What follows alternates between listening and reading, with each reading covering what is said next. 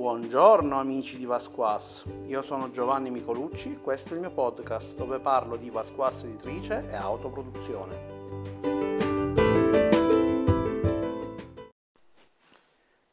In questo episodio andremo a parlare di Donum. Vi ho detto che in questo periodo faccio molta fatica a stare al PC a scrivere, per cui ho deciso di fare un audiodiario di design, di quello che sto facendo per il gioco. Allora, intanto sto gestendo parallelamente i feedback di due gruppi che stanno giocando in questo momento a Donum. Uno si è aggiunto proprio oggi. Chiaramente sono persone che sono abituate a giocare i miei giochi di ruolo, sono abituate a, a giocare con uh, i giochi powered by Oscura Minaccia, li hanno giocati veramente tutti e quindi sono in grado, grazie ai miei appunti, di poter giocare senza particolari problemi. Chiaramente oggi cercherò di parlare di alcuni elementi del gioco, non riesco a, a spiegarvi adesso tutto il, il, sistema, magari lo faremo in una puntata successiva quando avrò ancora le idee più chiare su tutto, però, però vi dico su cosa sto lavorando, sto lavorando sull'esperienza di gioco sto lavorando tantissimo sugli aspetti di avanzamento del singolo personaggio, ma non solo del singolo personaggio, anche dell'evoluzione delle singole fazioni in gioco. Quali sono le fazioni in gioco? Le fazioni in gioco sono principalmente di eh, quattro tipologie. La prima sono i non magici, quindi il mondo normale, che poi normale potrebbe non essere, perché non è detto che all'interno di questo mondo di non magici non ci siano creature già presenti o fantastiche che comunque lo popolano e magari sono semplicemente nascoste al buio. Poi ci sono eh, il mondo della scuola, che è un mondo particolare dove la magia forse è anche più bilanciata rispetto agli altri mondi, abbiamo riflettuto e, e dove praticamente tu apprendi la magia, dove tu inizi il tuo percorso. Poi c'è il, il, diciamo, il mondo, ma non è propriamente un mondo, perché è quel gruppo che viene chiamato dei maghi reietti, che praticamente sono i maghi che in qualche modo non hanno potuto o voluto entrare nella scuola di magia o sono persone che hanno in qualche modo trovato degli archetipi, eh, scusatemi, degli eh, oggetti magici, artefatti magici volevo dire, vabbè comunque oggetti magici, e eh, li hanno in, uh, in qualche modo eh, provati, sono riusciti in qualche modo a utilizzare i poteri, quindi non hanno diciamo, l'istruzione come dei maghi, non hanno l'accesso alla scuola perché non sono maghi, ma hanno scoperto la magia e la sua bellezza. E ne sono coscienti. E quindi si sono uniti ai maghi reietti per fare resistenza e per non essersi non essere in qualche modo scacciati o comunque magari gli viene cancellata la memoria, eccetera. E poi eh, ovviamente esiste l'ultimo mondo, o comunque l'ultima parte, fazione, che è quella del mondo della magia pura, che è un mondo fatto di luce ed ombra. In questo mondo ci sono rifugiati i maghi che hanno raggiunto il massimo della magia di luce o il massimo nella magia di oscurità raggiunta al massimo di livello della magia, quindi nell'utilizzarlo si raggiunge questo livello massimo, puoi provare ad accedere a questo mondo dove perderai le tue fattezze fisiche e diventerai un essere etereo, appunto fatto di luce o d'ombra. In questo mondo ovviamente le cose sono particolari perché alcuni magici si sono rifugiati perché non volevano più stare nel mondo, eh, altri, non si trovavano più nessuno degli altri ambienti possibili hanno deciso di rifugiarsi, magari di nascondersi, oppure di rimanere proprio in questa oscurità, in questo mondo protetto, dove anche i maghi puri non possono accedere, anche i maghi da scuola o comunque eh, i reietti non riescono a accedere se non quando, ve lo ripeto, raggiungono il massimo di luce e oscurità, e manipolare da lì dentro quello che succede all'esterno. Queste sono diciamo, le, le, quattro fazioni. Ognuna di queste parti, ognuno di questi luoghi all'interno ovviamente avrà dei personaggi, dei PNG, avrà all'interno de, delle idee, dei gruppi che poi hanno degli obiettivi ben precisi da raggiungere nei confronti di che cosa? La tematica del gioco, che è la magia. la magia è, è rappresentata come un elemento fondamentale e cruciale del gioco perché di fatto parliamo di maghi, parliamo di persone che hanno ricevuto un dono e, e questa magia è minacciata, non è una minaccia eh, da per forza qualcosa che deve distruggerla o, o eh, dargli le fine, no, è una minaccia di trasformazione, cioè quella che adesso una magia in cui voi partirete potrebbe cambiare. Chiaramente qualcuno potrebbe essere contrario a questo cambiamento. Per esempio, la scuola, quindi attenzione, la scuola che poi rappresenta la magia come la magia accademica, la magia dei controllori, la magia del, mettiamola così, del ministero della magia, quindi la scuola rappresenta anche tutti questi elementi il mistero della magia magari non vuole che la magia sia accessibile a chiunque. Mentre, che ne so, i maghi reietti vorrebbero che la magia potesse essere utilizzata di più, magari per salvare le persone che stanno morendo, per risolvere dei problemi, e magari non è possibile. Dall'altro lato, chi, è, chi sta nel mondo della, della magia pura magari vuole provare a controllare, a influenzare a cambiare idea sulla magia a, a, al ministero, vuole eliminare il ministero per fare in modo che praticamente la magia diventi libera e nel mondo ci sia il caos e si possa praticare la magia in ogni sua forma, senza blocco. E poi ci sono i non magici che comunque magari non sanno niente, vivono la loro vita, però qualcuno di loro ha capito che c'è la magia e che loro sono semplicemente dei degli stecchini in mano a questi maghi che possono essere bruciati in qualsiasi momento. E voi lo vorreste? Vorreste che la magia continuasse? ecco, in questo scenario si vanno a creare poi tutte le storie, tutto quello che andrà a accadere. Sono obiettivi emergenti, quindi non è che vengono decisi a tavolino, man mano che si gioca questi obiettivi diventeranno evidenti, inizieranno a prendere forma, inizieranno a uscire delle fazioni, PNG, che fanno parte di questi quattro ambiti e eh, sostanzialmente la storia di questi personaggi sarà centrale all'interno di questa storia nel cercare di eh, provare in qualche modo a portarla verso i loro intenti. Ok?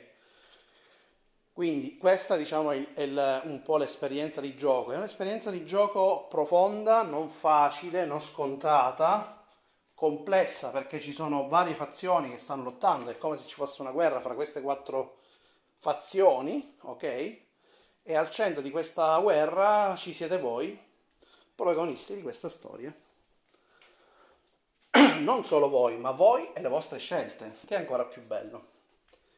Ora, per ricreare quello che vi sto dicendo, ovviamente ci sono tutta una serie di meccaniche, tutta una serie di idee, di scelte che man mano voi giocatori dovete fare.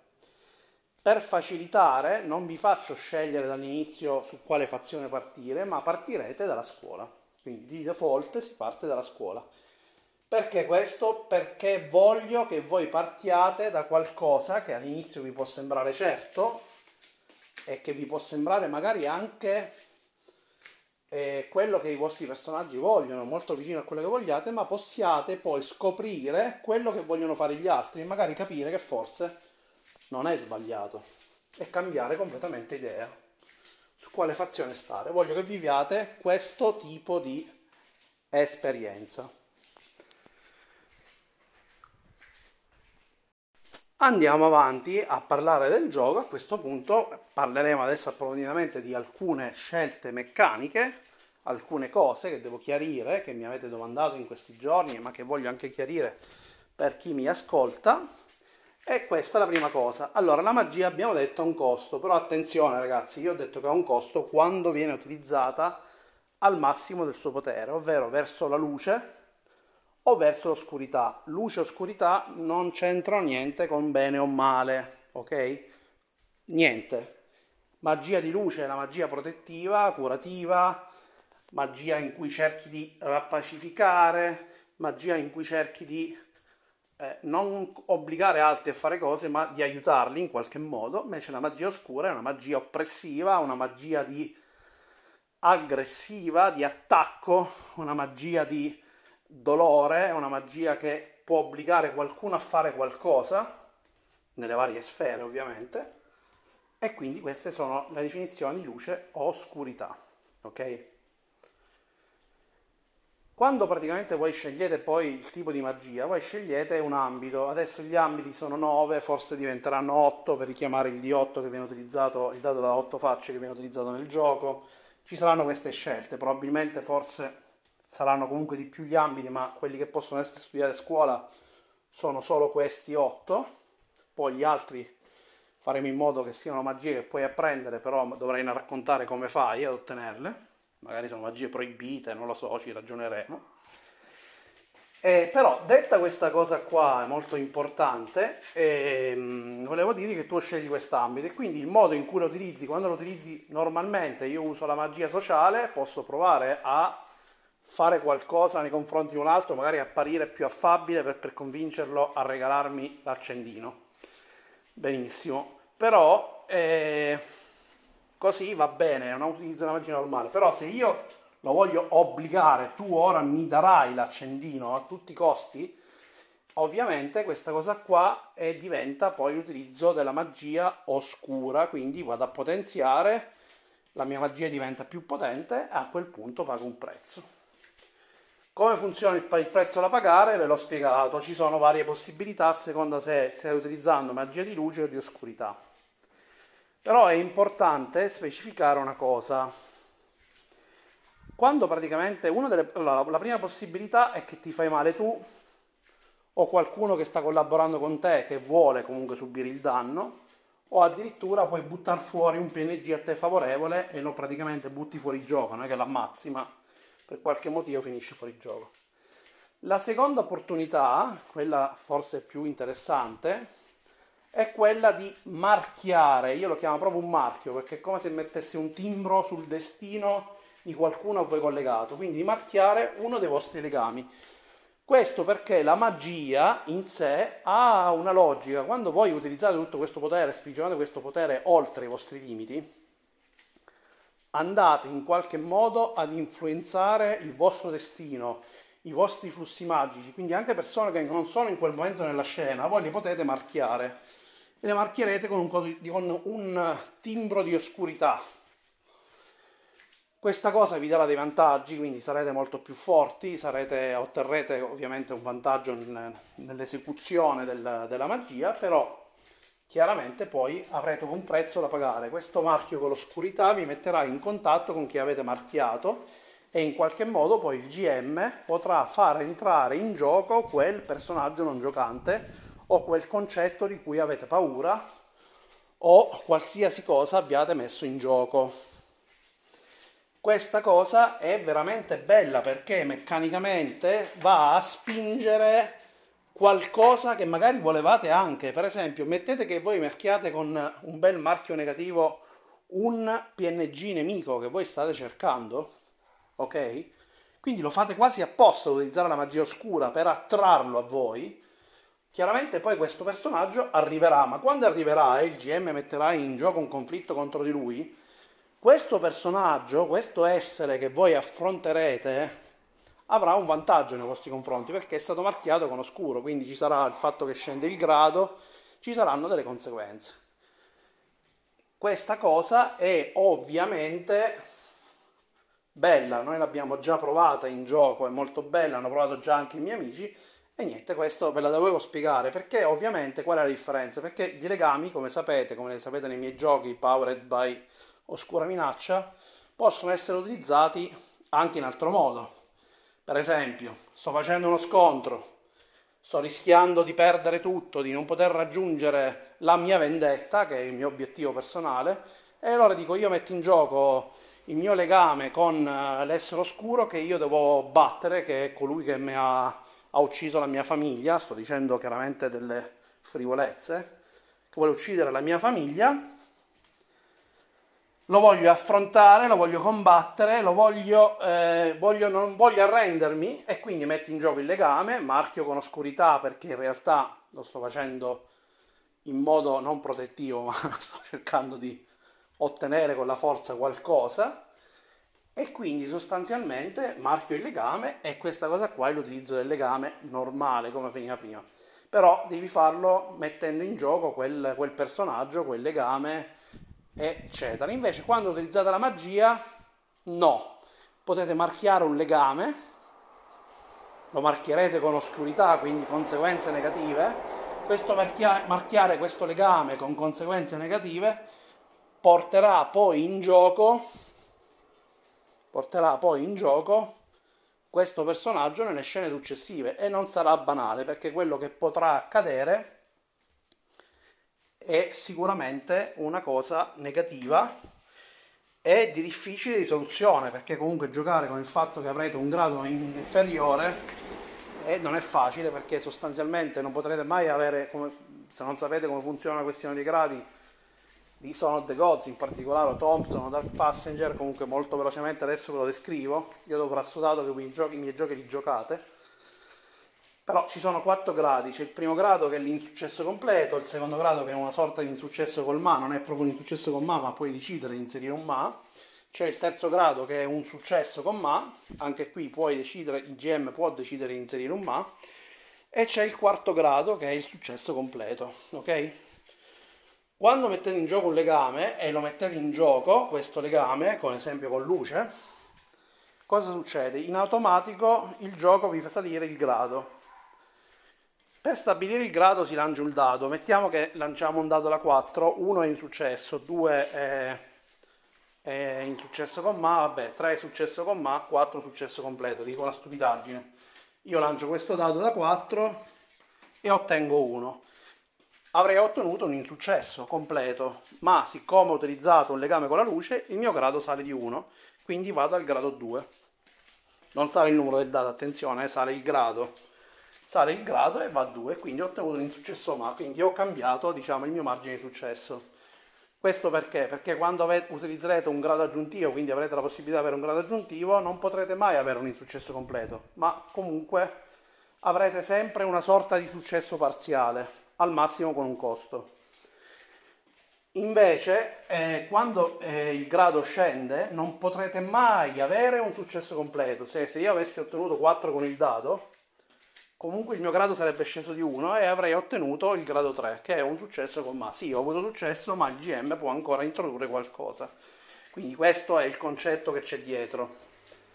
È molto carino, Chiaramente c'è un collegamento con Cthulhu Dark che magari non riconoscete perché in Cthulhu Dark è legato soltanto a un tipo di, di scena, questa scelta di poter ottenere per forza un successo, soprattutto una scena di investigazione, ma prende ispirazione proprio da questa meccanica.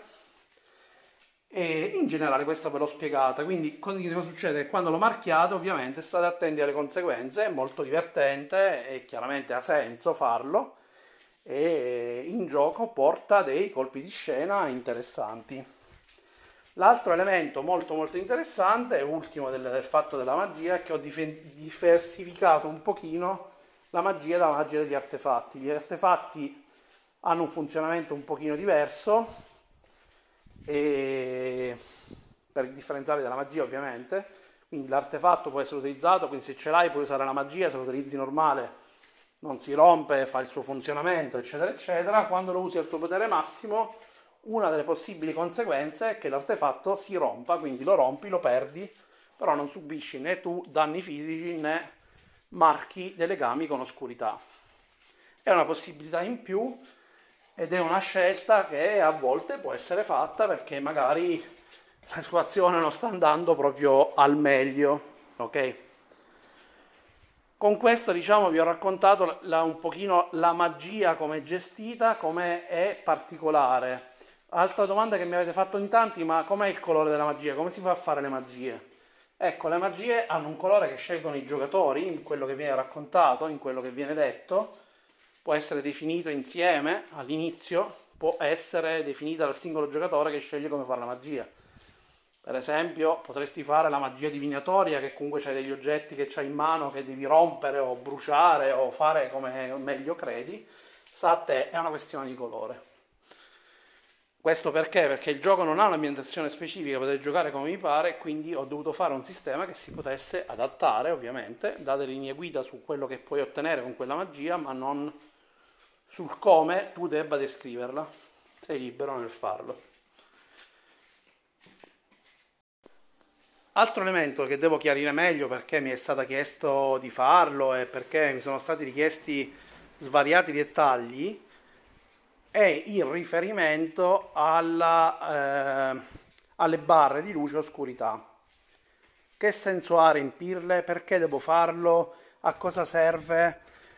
Ci sono vari effetti meccanici legati al riempimento delle barre di luce e oscurità ma sono profondamente diversi rispetto a quelli a cui siamo abituati in altri giochi tipo Scura Minaccia e gli altri, perché hanno uno scopo un pochino diverso e di, eh, di scelta da parte del, del giocatore in base a quello che sta affrontando. Per prima cosa, cosa significa riempire la barra di luce oscurità? Che quando questa barra si riempie, per esempio riempiamo la barra di luce, avremo un avanzamento, cioè puoi scoprire qualcosa in modo positivo su una delle quattro ambiti. Quindi, che ne so, puoi scoprire che i maghi reietti che ti sembravano che andavano contro la magia ministeriale, la magia della scuola, in realtà non vanno contro, ma eh, c'è qualcuno all'interno della scuola che fa sembrare che loro vadano contro perché gli conviene, ok? È una cosa positiva che poi vi potrebbe spingere a fare delle cose e a portare avanti. Se invece riempite oscurità, scoprirete qualcosa di più sconvolgente e più oscuro, un segreto che può ribaltare completamente tutto quello che immaginavate, soprattutto legato a quelli che, che è la fazione che voi stavate in questo momento portando avanti. Quindi se io stavo seguendo la scuola e la scuola aveva dei mostri,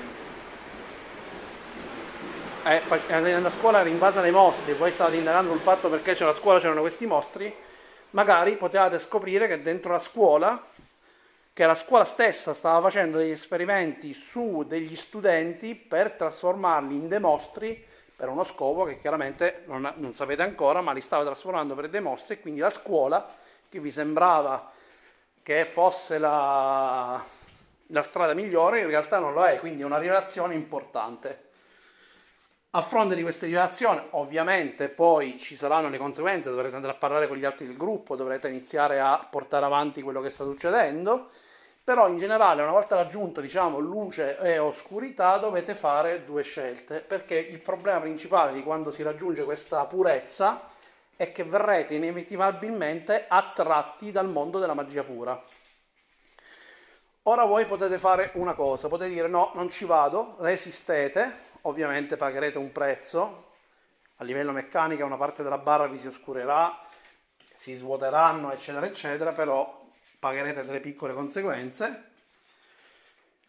oppure dire ok, entro nel mondo della magia pura perché ci voglio andare, perché magari ho scoperto che all'interno del mondo della magia pura c'è qualcosa che mi interessa qualcuno che mi interessa, oppure ho capito che il nostro nemico si trova nel mondo della magia, della magia oscura e quindi lo voglio andare a affrontare ok? Ma la magia pura, scusate. Ok, mi avete chiesto, ma che differenza c'è fra essere, diciamo, entrare nel mondo della magia pura se ho raggiunto il massimo della luce o se ho raggiunto il massimo dell'oscurità? Nella tipologia di magie che potrete utilizzare al massimo del potere. Quando entrate in questo mondo, voi sarete delle forme di luci. All'interno di questo mondo poi in realtà ci sono maghi impazziti, ci sono maghi che sono andati completamente in una sorta di stato di, di, di, di magia pura, ma senza controllo, voi chiaramente avete il controllo, potete parlare con altri maghi che sono all'interno di questo mondo fatto di luce e ombra, in cui ci si muove fra i legami, ci si muove sotto forma di, di questa forma, diciamo, non, non mi viene la parola, però ci siamo capiti, e quindi niente, poi una volta che praticamente però siete in questo mondo, sostanzialmente, voi come centrate? Centrate come sotto forma di luce o sotto forma di ombra se entrate sotto forma di luce, quando utilizzerete la magia al potere massimo, ok, adesso sapete che significa utilizzare al, potere massimo, ecco la magia eh, non la potrete utilizzare col potere massimo del,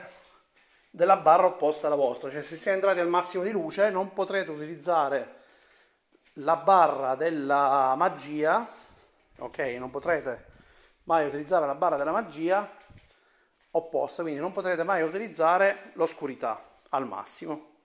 Viceversa, se siete luce, non potrete mai, eh, scusa, se siete oscurità, non potrete mai utilizzare al massimo luce, ma solo al massimo sto parlando, negli altri casi la magia potete utilizzarla. Sembra altra domanda che mi avete fatto, l'avevo pure spiegato un pochino l'altra volta, qual è l'interazione che si ha quando si è nella magia pura? Puoi parlare con le persone che si trovano all'interno della magia pura, ovviamente come te, puoi anche parlare con i tuoi legami, essere in scena con i tuoi legami, ovviamente tu interverrai da questo mondo e interverrai con la magia, puoi parlare nella testa delle persone, dei tuoi amici, quindi intervenire in questo modo e quindi puoi, i tuoi amici, i tuoi legami di qualsiasi genere, puoi comunque intervenire. Puoi anche visitare i luoghi a cui sei legato, volendo. Anche questo è possibile. E quindi questo diciamo un po' il funzionamento. E questa cosa delle barre che è cambiata è molto interessante perché comunque adesso in qualsiasi momento puoi scegliere di abbandonare la scuola e diventare ad esempio un magorietto oppure di diventare, eh, di andartene e magari andare a, per un periodo abbandonare la scuola per andare nel mondo dei non magici, per raggiungere altri obiettivi ovviamente con le conseguenze che porterà che la scuola proverà in qualche modo a farvi rientrare, a riprendervi, a arrestarvi, tutte le conseguenze che ci sono dietro ovviamente. E però è molto interessante perché questa meccanica rende l'avanzamento del personaggio davvero particolare e divertente dal nostro punto di vista. Lo stiamo provando, stasera ci sarà, stasera non so quando pubblicherò questo audio probabilmente, sarà ormai ieri sera. i miei amici staranno giocando e quindi lo, lo riproveranno e magari poi vi dirò più avanti com'è andata, ma in generale non mi aspetto grosse sorprese perché so già che ci saranno degli avanzamenti. Allora, come funziona invece la scala? Questa è un'altra domanda che mi hanno chiesto. Allora, la scala non sono ancora convintissimo di come funzionerà. Ci stiamo arrivando, ne stiamo discutendo tutti i giorni e, e niente, ci sta ancora un po' da ragionare. Vi dico dove siamo arrivati perché il design è una cosa che si fa man mano, poi bisogna provarla, poi bisogna vedere se spinge verso l'esperienza di gioco. Non vorrei che fosse una scala vista come in tanti giochi in cui sembrano quasi dei punti ferita. No, la scala non deve essere quella, deve definire una dimensione, la grandezza di quello che puoi fare, puoi narrare e l'influenza che hai nei confronti di questa, di questa entità.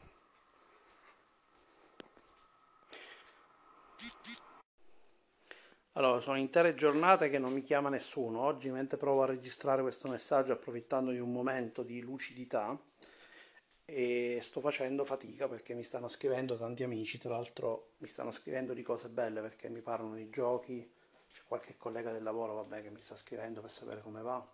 Insomma, fa bene, fa parte del gioco. Però il bello della diretta, come dico io, anche se poi ci sentiamo in differita, è che non rimonterò questa cosa, non, non ha senso eh, però stavamo parlando della scala. Allora, cosa dire della scala? Intanto andiamo un po' a capire come la vedo io, ok? La scala vi andrà a dire le dimensioni di quello che potete ambire a fare, ok? Se io sono scala 1 posso fare cose di piccole dimensioni, scala 2 una persona, scala 3 una dozzina, scala 4 una stanza piena di persone, uno stanzone, basta che sia una stanza, come dimensioni stiamo parlando, un edificio, scala 5, un quartiere, scala 6, scala 7 inizia a essere una scala cittadina, poi possiamo salire, 8 magari prendi un'intera città, non lo so che dire, eh, scusa una città già a scala 7 ma potrebbe essere un'intera regione, e a salire. Poi non è, non è detto che manterrò questa granularità, però più o meno volevo darvi un'idea di cosa intendevo come scala. Quindi questa scala definisce qual è la vostra influenza nei confronti di, di elementi di una certa dimensione. Ok? Dimensione non è solo dimensione fisica, è anche una dimensione metafisica, una dimensione facile da capire fisica perché è più facile da, da permettervi di raffrontarla. Ok? Ora, uno studente che fa la scuola di magia, si facesse i 5 anni una sua totale tranquillità senza che venga a disturbare, finirebbe la scuola di magia con una magia in particolare, quella con cui ha iniziato, ha intrapreso il percorso, a una scala 3. Quindi ha una magia che ha un'influenza su già una dozzina di persone di base. Questo significa che se usasse la magia senza usare il potere massimo, come abbiamo spiegato prima, comunque colpirebbe una serie di persone. Quando praticamente affrontiamo un, uh, un conflitto, la scala è importante. Supponiamo che io sono un mago di scala 1 e sto affrontando un mago di scala 3, quindi io ho un'influenza di piccole dimensioni, quel mago ha un'influenza di una dozzina di persone. Cosa succede? Io affronto questo mago, ovviamente ha più potere di me, ok? Supponiamo che io ottenga un successo completo, quindi io l'attacco scala 1, ottengo un successo completo. Mettiamo che l'obiettivo del conflitto era rubargli un artefatto magico che aveva, ok? Io cosa succede? Ottenendo il successo completo, ottengo di... Eh, di, ehm, di vincere il, il conflitto, ho avuto un successo completo, sia ben chiaro, però non è che posso narrare che ho sconfitto il mio avversario, ma semplicemente che sono riuscito a prendere l'artefatto perché la sua scala è più alta della mia, io non posso fare nulla contro, contro l'avversario direttamente, cioè è come se avessi vinto la battaglia ma non la guerra. Quindi a questo punto questo avversario, una volta ottenuto l'obiettivo, magari esce pure di gioco, se ne va e lo potrete riaffrontare una seconda volta. Ma quando è che posso buttare fuori gioco un avversario? Dire ok, da questo momento in poi questo avversario non è più per me un avversario. Quando raggiungiamo la sua scala o la superiamo. Ok? Parliamo ancora di questo mago che è un, stiamo dicendo che è un mago di scala 3 ok? Questo mago di scala 3 utilizza eh, la magia, noi st- ci stiamo affrontando, ho l'obiettivo di poterlo sconfiggere in modo definitivo, quindi che faccio? Prima lo attacco, lo attaccherò una volta e proverò in qualche modo a fare una magia. Qualsiasi sia l'esito, io comunque gli abbasserò della mia scala la sua scala, cioè la sua scala si abbasserà in automatico, quindi se io sono scala 1, dopo il primo conflitto la sua scala scenderà a 2 ok? Qualsiasi sia l'esito, cioè in pratica si abbassa. Perché questo, questa cosa? Perché funzionerà un po' da counter, funzionerà quindi da contatore per evitare che il conflitto vada troppo per le lunghe e quindi si vada a stringere, ma anche dal fatto che il mago diventa sempre più... Eh, eh, tu stesso diventi sempre più potente nei confronti di chi stai affrontando, aumenti sostanzialmente la tua scala relativa e abbassi quella del, tua, e aumenti la tua influenza nei confronti della scala del tuo nemico, come se ci fossi entrato più dentro al tuo avversario, lo conoscessi meglio, sapessi meglio come affrontarlo e poterlo affrontare. A questo punto il mago, per esempio, potrebbe andare ad utilizzare la magia al potere massimo, quindi la sua scala da 1 passa a scala 2, raggiungeremmo la scala dell'avversario e in questo caso, avendo un successo completo, posso dire di aver sconfitto il mio avversario di scala maggiore. No, non sono dei punti ferita, non c'entra niente con questo aspetto, servirà proprio a capire qual è la vostra influenza nei confronti di qualcosa che è più grande di voi o pari a voi o inferiore a voi. Il concetto della scala è anche il concetto che vi fa ottenere un D8 aggiuntivo da lanciare, quindi normalmente ne lancerete al massimo 2, ma quando la vostra scala è pari o superiore a quella di un avversario, utilizzando la magia al massimo potere, otterrete anche un dato in più, quindi c'è anche un effetto meccanico che poi spingerà più facilmente il vostro mago a poter ottenere un successo completo. Questo diciamo era il concetto della scala per quello che lo abbiamo pensato oggi. Ovviamente se mi state ascoltando, avete idee, avete volete capire meglio, potete contattarmi, scrivermi e sarò felicissimo di rispondervi e darvi altre indicazioni su questo specifico meccanica. Nel gioco finale sarà sicuramente qualcosa che ci sarà e sarà fatta a regola d'arte, nella sua semplicità, nella sua immediatezza, nel modo che possa essere utilizzata e al fine di ottenere appunto questa esperienza. Voglio capire qual è la mia influenza nei confronti degli altri a, li- a livello di scala, perché poi con la magia si possono fare danni di dimensione e scala elevata. Un'altra questione importante, e poi chiaramente questa puntata va a chiudersi, è che stiamo gestendo è che praticamente i legami sono un pochino cambiati rispetto agli altri miei giochi. Adesso ogni legame avrete un obiettivo, quindi il suo legame sarà descrittivo, ma avrà anche un obiettivo collegato. Quindi è, se praticamente voglio acquisire la stima del mio compagno di banco, quello sarà il mio obiettivo immediato. Poi a seconda di come sarà marchiato con luce e oscurità ci sarà un'evoluzione, ovviamente luce sarà un'evoluzione positiva quindi l'altra persona inizierà ad apprezzarmi, oscurità inizia a essere un, un, diciamo, un avanzamento eh, negativo, quindi magari si accorge che forse lo faccio per convenienza, ma non è che chiude il legame, permette poi di eh, provare a risolvere questa situazione, magari al disguido che si era creato dovuta purtroppo alle scelte che ci sono state durante la, la sessione, durante quello che è accaduto. È molto interessante. Poi i legami si possono stringere facilmente, nel senso che basta che un conflitto io faccio qualcosa con luce o oscurità nei confronti di una persona inizio a creare un legame. Quando lo faccio ovviamente devo dire il motivo per cui lo faccio. Io ti aiuto perché spero di ottenere la tua fiducia per fare qualcos'altro. È il mio obiettivo. Queste cose chiaramente sono delle modifiche importanti, servono a gestire poi i rapporti con le fazioni, con i gruppi, con le persone, con i personaggi. Mm, l'altra cosa che volevo dirvi, poi chiaramente chiudo, è che sostanzialmente molti hanno paura, ma cosa succede quando vado a giocare le mie scene dentro il mondo di magia pura, oppure se io me ne vado nel mondo dei maghi reietti e gli altri del gruppo stanno a scuola, quando giochiamo insieme allora ragazzi, c'è un momento in cui per forza il gruppo deve giocare insieme, si chiama il fine di gruppo. Quando ci sarà la scena di fine di gruppo, quando voi andrete a raggiungere il vostro obiettivo di gruppo, ovunque siate, dovrete lavorare insieme con un'unica mappa, un'unica macchina.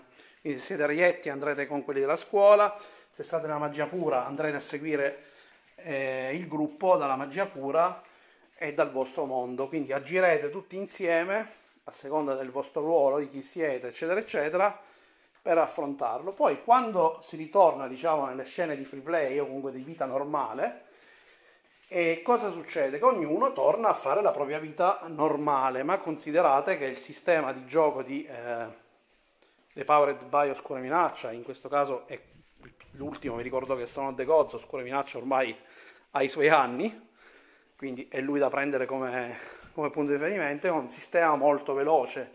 Quindi succederà che ti farai la tua scenetta di vita personale, un conflitto che può durare 10 minuti, un quarto d'ora, 20 minuti, dopodiché si passa all'altro giocatore, quindi se giocate in 4 magari in una sessione ci avrete un'oretta in cui fate queste scene di free play in cui magari sarete separati, ma non è nemmeno detto perché tu puoi portarti dietro anche i tuoi amici nelle tue scene personali senza nessun problema. E in più le altre scene in cui comunque tornerete poi a restare insieme sono le scene di legame, che ovviamente rimangono, ma in questo gioco sono relegate in fasi particolari del gioco, cioè quando viene raggiunto un fine, quindi io raggiungo il fine di gruppo, l'obiettivo di gruppo, bene, ci sarà una scena di legame. Nella scena di legame potete narrare quello che succede, come succede negli altri miei giochi, in base a quello che è marchiato andrete ad evolvere eh, i legami, a portare avanti i vostri personaggi, i rapporti fra loro, eccetera, eccetera, potrete cambiare gli obiettivi, potrete migliorare diciamo, eh, le vostre reti sociali, ci sarà poi l'avanzamento della scuola, ci sono varie altre cose che comunque succedono quando raggiungi il fine e quindi c'è quest'altra scena in cui si gioca insieme. Quindi in generale non c'è molto tempo in cui starete separati dal gruppo, giocherete tanto insieme in gruppo, giocherete anche delle scene separate, avrete delle vostre parti magari di missione separate, di quello che state facendo separate per il vostro fine personale. E chiaramente questa cosa allunga il gioco, sicuramente lo allunga, ma non abbiamo fatto mistero che è un gioco che va dalle 10, se lo vogliamo fare un pochino breve, a anche abbondantemente una cinquantina di sessioni. Su 50 sessioni vi lascio, non riesco a scrivere, però almeno riesco a parlare. Vi ho parlato un pochino di questi avanzamenti, non vi ho detto tutto quello che vi devo raccontare. Farò un altro appuntamento, sono stanco sicuramente per parlarne e niente, noi continuiamo a godercelo, a giocare, ci stiamo divertendo, non vedo l'ora di rigiocare con i, con i miei amici e di ascoltare nuove affascinanti sessioni che mi stanno raccontando altri amici che in questi giorni stanno giocando davvero tanto. Vi auguro come sempre una splendida giornata e niente, alla prossima.